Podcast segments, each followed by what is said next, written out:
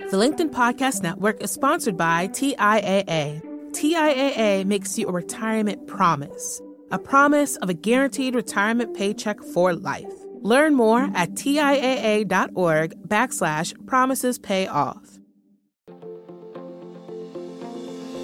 Hello, my friends, and welcome to another exciting episode of Negotiate Anything.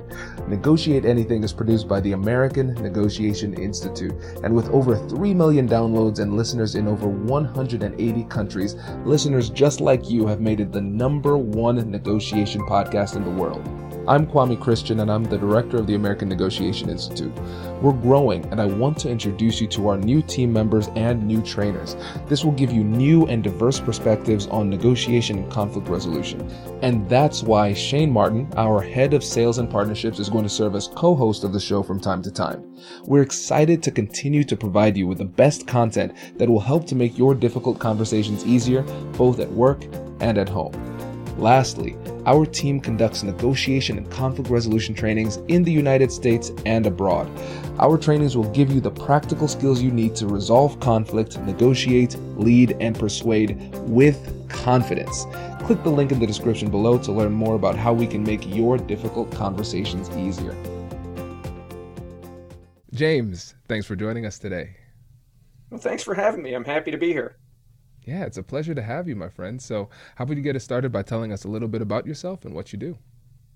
Um, I'm my name's James Ontra. I founded a company called Shufflrr, which is designed for presentation management to hope to help global enterprises manage slide libraries and make presentations easier for the entire company. I have been doing presentations for 25 years since CD-ROM technology and high-end animations in the 2000s to cheap animations after YouTube to bringing it to presentation management today. This is great. And listeners, you are in for a treat. Um, James and I were, were chatting beforehand, and he already blew my mind. So I know you're going to get a lot out of this too. um, and so the two things we're going to talk about today are introducing the concept of presentation management, and then talking about how we can use storytelling to be better closers and persuaders during our mm-hmm. negotiations. And so let's talk about this concept of presentation management because I think now more than ever, this is incredibly important as it relates to what we're doing and how we're living in the business world today. So let's just introduce that concept and then we'll start there. Yeah, great. It's um it's a form of content management where every file, every Word document, every PowerPoint, every video, every image is formatted to present. So you see it as an image in your library. Um, every PowerPoint, you just see all the slides. When you can see all your files as slides, they're easier to search, easier to find, and in presentation management, you just drag anyone you see into your slide tray and hit save, and you're assembling a new presentation, a new slideshow. Think of Amazon, but for slides. And if all those slides were on point for your company, think of how easy it would be to assemble this presentation all the time you spent hunting and pecking, opening and closing. Is that marketing V2? Oh, do you have that slide you did last summer where everyone applauded? Yay! Did you eat? And then you're looking for it and we forgot and I finally find it and it's got the last logo and it's not the same and legal says I can't say this anymore so I have to submit it to someone else for approval, but and no one knows who's saying what to whom when and where. When arguably presentations are more valuable to the sale than all that TV advertising combined. Because if I'm sitting belly to belly with you right now and you don't trust what's over my shoulder, I don't care how good your TV ad is. You're not going to make the sale. But if your TV ad's great and brought me in and I blew the trust and confidence in my presentation, you're not going to make the sale either. Presentations are the ultimate bottom of the funnel. And for some reason, we have never managed them as a communication tool we manage every communication medium out there TV, radio. We know every single second you spent on what page, on what website, where you clicked, how long you went. Did you send it out of your email or not? But for some reason, there's no data on presentations. That's presentation management. It's managing the life cycle on a global enterprise for presentation communication. Wow. And so let's start off with with two things. First of all, um, I, I, you could see my face. Listeners probably couldn't because this is a podcast, but you could see the that I was reliving trauma as you were talking about hunting down slides. because with the trainings that we do, I mean, this is a daily type of thing, and it is crazy how challenging it can be making these tweaks, finding old presentations mm-hmm. and whatnot. So 100%, this makes so much sense um, because it keeps it organized. We can focus more time on the content and delivery, and not not as much time as right. Uh, hunting uh, for the right slide. Mm-hmm. Um, and then the other part is just recognizing how important this is as a tool of marketing, because I think everybody can recognize that, yes, this is part of the sales process. We might be doing a pitch, but I really like your approach. Uh, of thinking about it in terms of marketing, a marketing opportunity. And so when mm-hmm. you think about this from a strategic perspective, a presentation, like a PowerPoint presentation, Mm-hmm. Strategically, what is the benefit of thinking of it first as marketing versus sales? Uh, a single singular benefit is right now marketing materials rarely get reused.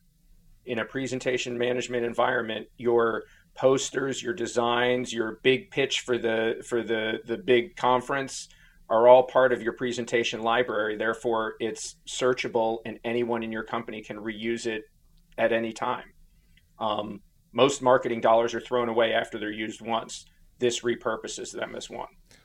Secondly, if you think about it, if you made a presentation on your company and your whole presentation might be 250 slides who you are, your history, where you were founded, the bios of the executives, the timeline, your products, your services, the London plant, the LA office, uh, your case studies, and everything. It might be 250 slides, everything. And if you get someone to sit through all of that, they would know everything about your company. But no one will ever do that. But if you have a published library of 250 slides and anyone in your company approved can say, man, I'm going to talk about the London plant and our CEO went to the same college as the guy I'm pitching and they need to see the bio of our banking project because they're in banking as well. And I hit save, I'm ready to go to the meeting. In the middle of the meeting, I'm telling you about banking. You go, you know, it's more finance than banking. And I'm like, God, I had a slide on finance. I have a slide on finance. I can bring it up instantly, just like I'm showing you another image on my cell phone. And suddenly my conversation, my presentation is following the conversation, not forcing the conversation, which is a critical situation in making the sale and negotiating. Yeah. Absolutely, and I, and and James, correct me if I'm wrong, because I'm thinking about the general applicability of this too. Because for sure in sales, for sure in negotiations, this is going to be powerful. But people every day in the corporate world are making presentations for different reasons, and it sounds like this concept of presentation management would apply there as well. Well, yeah, you could. You know, eight people in HR use it for onboarding because you can update the presentation and you'll know what slides are being used. It's like a library. If you have a book in a library, and someone updates that book and they go and take the book off the shelf and put a new one in there, from that day forward, everyone is pulling pages out of the new book. If you manage your slides in the same way in a published area, everyone is always up to date, presenting the most up to date stuff. And that just feeds into what you said. Absolutely. Oh, that's great. And now let's transition into the storytelling aspect of this because this is critical as it mm-hmm. relates to our ability to persuade and connect with other people. And so, when we think about storytelling in the business world, when it comes to sales and negotiation, what does that look like to you? To me, I see it as uh, cinematic storytelling. I see it as you take your first step to connect emotionally with your audience. And when you've properly connected, they will dig out the data and, and reinforcement that your next slides, your logical slides, are coming in to reinforce it. Much like when we spoke right here, and I said, You ever hunt and peck and gone through the presentations or whatever to find your slide? And you said, God, I was having a moment. I was connecting with you emotionally. Once you were connected emotionally, you're like, Gosh, God, I can reuse slides. Aren't there numbers on that? The top salespeople, you start going through it because you reinforce what you're what you've already bought yourself into because you emotionally connected with it. Um, you can use this analogy in cinema. You can watch movies and you'll see that they almost every great movie grabs you emotionally right out the chute. There's a big change in life. Someone someone dies, someone has a divorce, someone moves away, the some grand change happens and then the story starts. That should be the way you look at presentations. If you've got a slide library, you're now looking at each presentation's a story, every slide's a scene. When every slide's a scene, you can look at that scene and go, I want people to feel emotionally sad about the, the leaky pipe on the slide. I, I made that up. I'm just saying. And then you know where you're bringing your audience. And if you start giving that focus to each slide in your library, everyone out in the field is pulling from these slides. They start driving to the same area. All the messaging's to the same horizon. You can shuffle up the slides into different different stories, but it tells the same message. I'll give an example like who is it? Quentin Tarantino. We've seen Pulp Fiction, right? It almost it starts in the middle and then in the middle you're at the beginning and then at the end you seem to loop around back to the beginning and you're back to the middle and then at the end you finally get to the the the start. Right? He's got all these scenes. But it's almost like he took those scenes if you shuffled them and put them into a regular chronological order, would it be the same story? Mm-hmm. It would have the same feel. It might not go the same route, but you're going to the same horizon. If your slides are a scene and all your slides, remember, a video is just another slide. Drag that in. I want to see the next video play. These are all real powerful things. It's here's an example emotional selling versus data statistic reinforcement selling. Um, early in my career, I worked on Olympic presentation right here. This is NBC sold all their Olympic advertising. They made a big buy on the Olympics for eight years and they used our system. And I was young at the company at the time. And they brought it in and they're like, what's the difference between a $1 billion endorsement and a $2 billion endorsement? And they're like, well, they're numbers and stuff. He goes, give them the Kerri Strug video, give them the Muhammad Ali video. What does that mean? I can bring you through the Olympics and tell you that a million people are going to watch it and they all buy Jaguars and they eat Lay's potato chips and, and drink Coca Cola. So your advertising is going to reach X amount of people and I can do an equation and shoot you an invoice and you can pay the bill. But if I play a video of Muhammad Ali lighting that torch, his hand shaking from Parkinson's, and you connect to the the the great athlete who fly like a butterfly and stung like a bee but he's weak and weathered through humanity, lighting that torch. I've got you emotionally. Now you're looking at it as wow, buying this sponsorship actually connects with an emo- uh, uh, emotional events throughout history, and no one can touch that. That's worth two billion dollars. Oh, that's great. And you know, James, one of the things that I like about this is the fact that we are incorporating emotions into this mm-hmm. process as we should, because the emotions are a critical element of all of the decisions that we make. And now, a lot of people in sales and negotiation, um, in these difficult conversations, a lot of times they're afraid of leaning in to the emotionality that would serve them. And so let's talk about the distinction because right now I think people could listen to this and say, intellectually speaking, hey, James, I get it. That makes sense. But a lot of times people cognitively understand it, but they still don't do it because there's some kind of block. And so for those people who are struggling to connect emotionally with their product or their service, the mm-hmm. mission, vision, value of the company, or their clients or prospects, what advice would you give to them to help them overcome that and lean into the emotionality of these presentations? Does your company invest in professional development training? If you believe that your team would benefit from a negotiation workshop, all you need to do is go to our website, fill out the workshop request form, and then we'll set up a time to chat. These workshops are completely customizable and we've done them all around the country. Negotiation and conflict resolution skills are beneficial across all professions, but they're especially useful in procurement, purchasing, sales, sourcing, and contract management. Our calendar is filling up quickly, and we even have some workshops scheduled for next year. If you think you might want one, I'd suggest reaching out soon so you don't miss out. Check out the link in the description to learn more. And now, back to the show.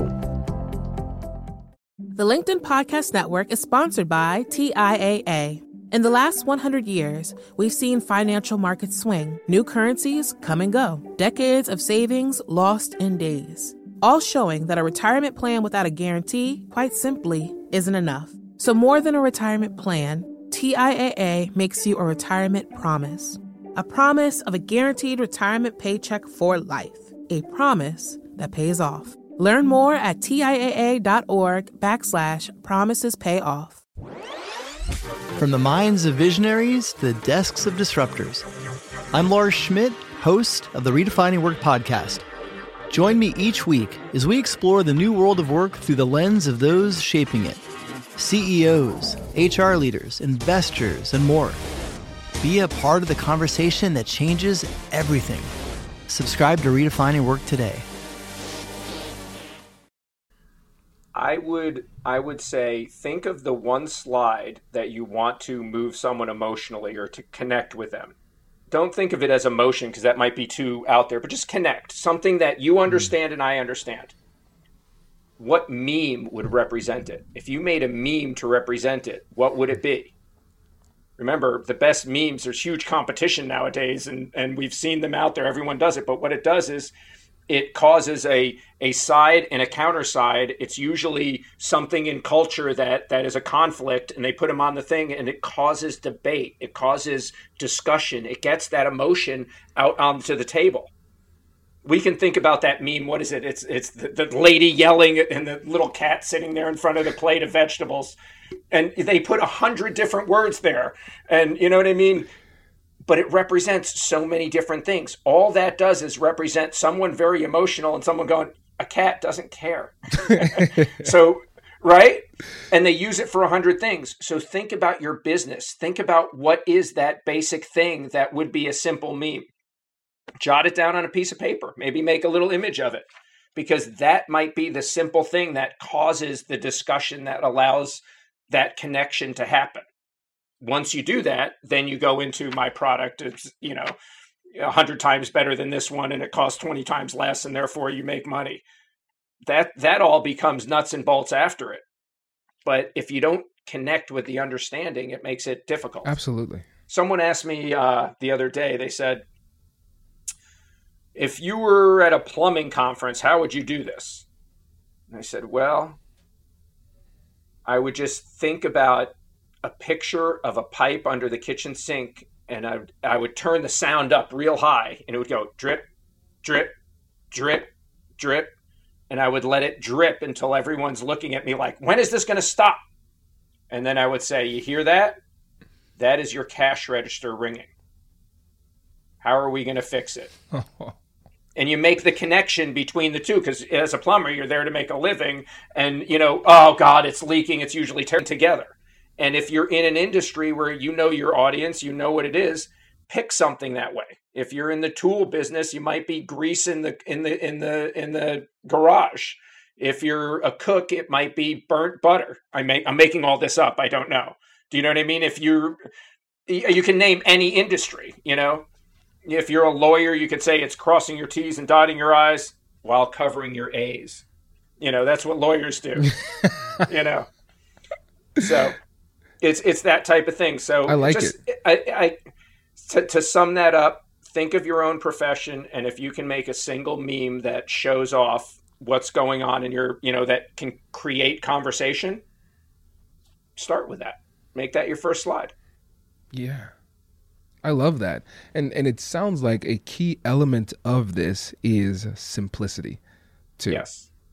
Yes. And so now again we can overthink these things so why is it that simplicity is so powerful when it comes to conveying these message messages people understand simplicity the more complex you get the more they distrust you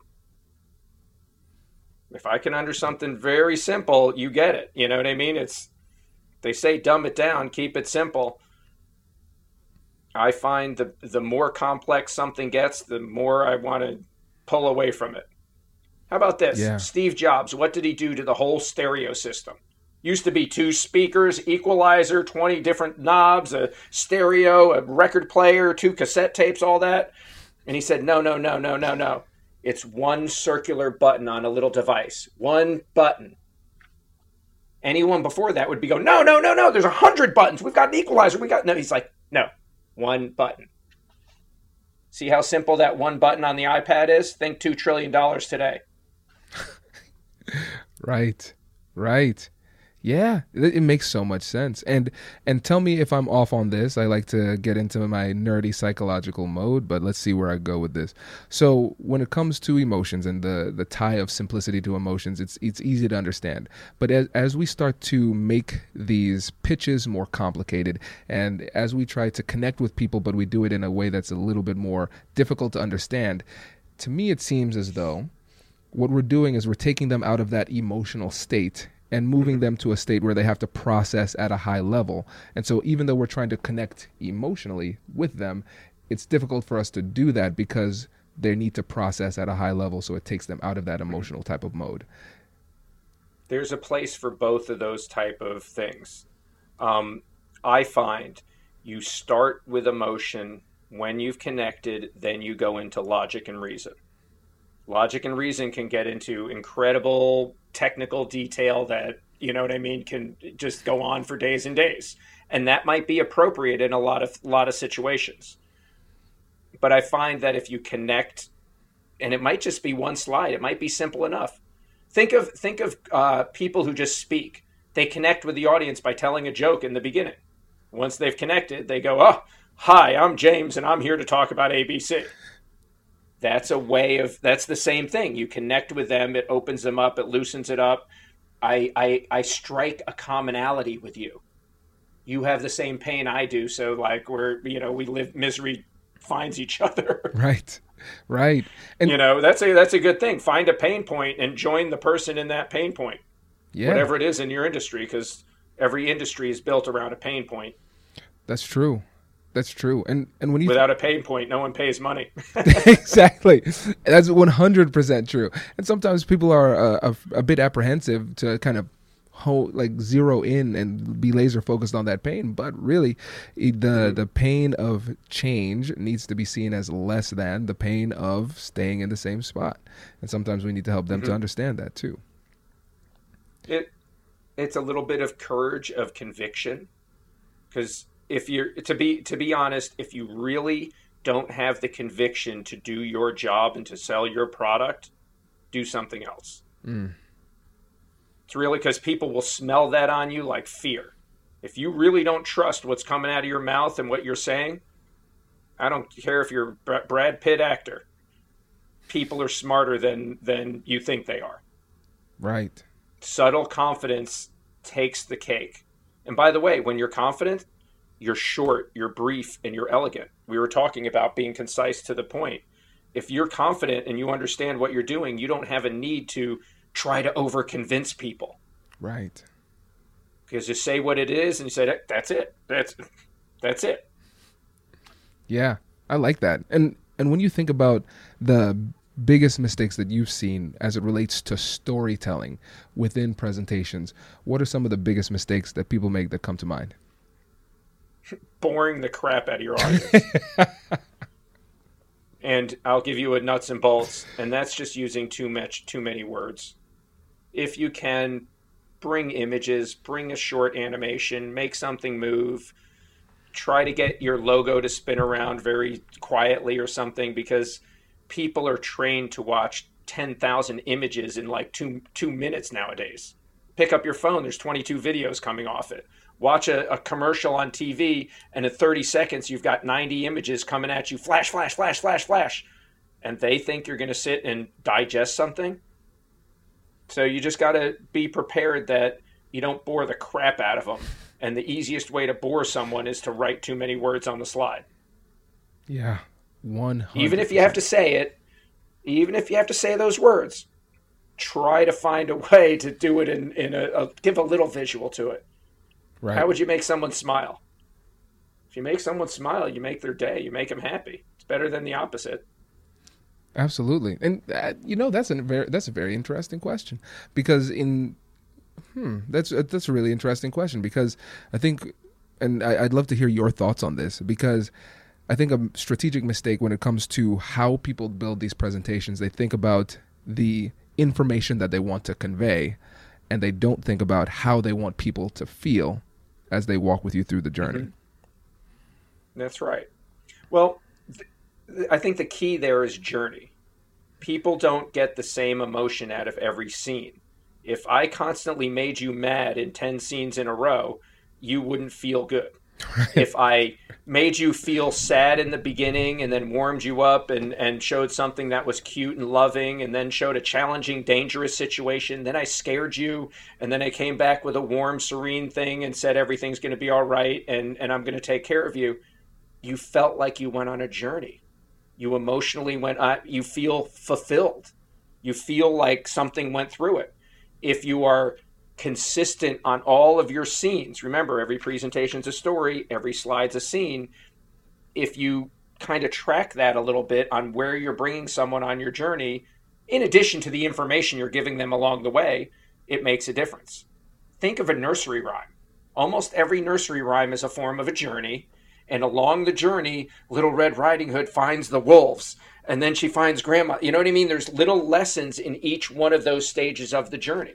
At one point, she's happy she's being fed.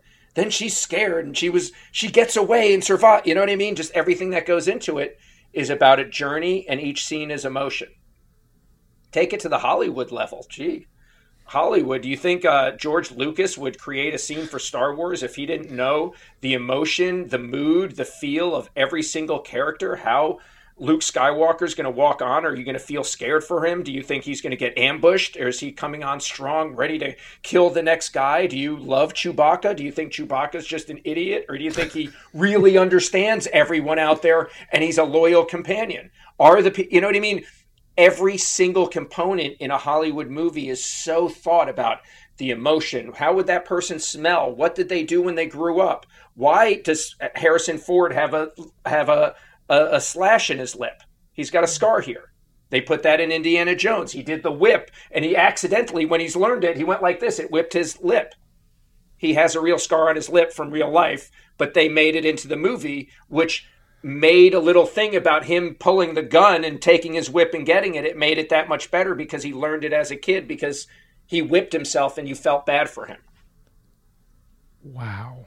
Does that make sense? Yeah, that makes a lot of sense. There's so much intentionality, and and and the yes. thing the thing that I'm realizing. I mean, this is a this is almost like an impromptu coaching coaching session. So James, I appreciate this uh, because because it's it's helping me to realize uh, the discrepancy between mm-hmm. the elite level presentations and the presentations that we see every day in the business world. It's like they they always say there are levels to this game, and uh, what yes. you're doing here is you're helping us to really be a lot more intentional about the journey that we're taking people on, and be more mm-hmm. intentional about every slide must be calibrated and narrowly tailored to yep. meet a specific goal. Yeah, we we call it structured storytelling if you structure your slide library in such a way that you know your slides and you considered it a publishing tool, then everyone telling stories from that slide library is more on point, more directed, and every presentation is towards the same horizon. And as time goes by, you start knowing this slide was used 85 times by our best salespeople. Maybe we should invest a better animation. Maybe we should make a short video for it because it seems like they always close the deal while that slide is up. Or our worst salespeople always talk about the history of the company. Let's get talking about the benefits. Mm. That type of structured storytelling, and you only learn it once you've created a slide library for people to pull from. I love it. That that this is a perfect place for us to end because it goes back to the value that you and your company bring to the to the market, which is very unique. So I appreciate you mm-hmm. coming in and, and taking the time to share with us, James. We really appreciate it. And again, before you go, tell the listeners about the company and how they can work with you. Yeah. Um, you can find us at shufflrr.com, S H U F F L R R. It's about presentation management and ensuring that everyone is singing off the same sheet of music. So if you have 25 people presenting on your behalf, or 2,500 or 25,000, you can keep them singing off the same sheet of music. If you want to know more, you can actually get my book at Amazon right now. It talks about presentation management and the strategy behind it so you can implement it yourself, or come to our website and we'll help you out. Absolutely. And everybody, there will be links in the description below. James, really appreciate it. Thanks for coming and sharing your wisdom with us. Thank you, Kwame. Pleasure. Congratulations! You've just joined an elite club. By listening to a full episode, you're now officially on the Negotiate Anything team. So, welcome aboard. What most team members do is they subscribe to the podcast because that allows them to automatically get the latest episodes of the show. The best things in life lie on the other side of difficult conversations. Keep learning, keep practicing, and keep getting better. Your relationships will improve, your career will soar, and you'll have the confidence you need to get the most out of these crucial conversations. Again, thank you for joining the team. We're excited to have you, and I will see you in the next episode. I'll catch you later.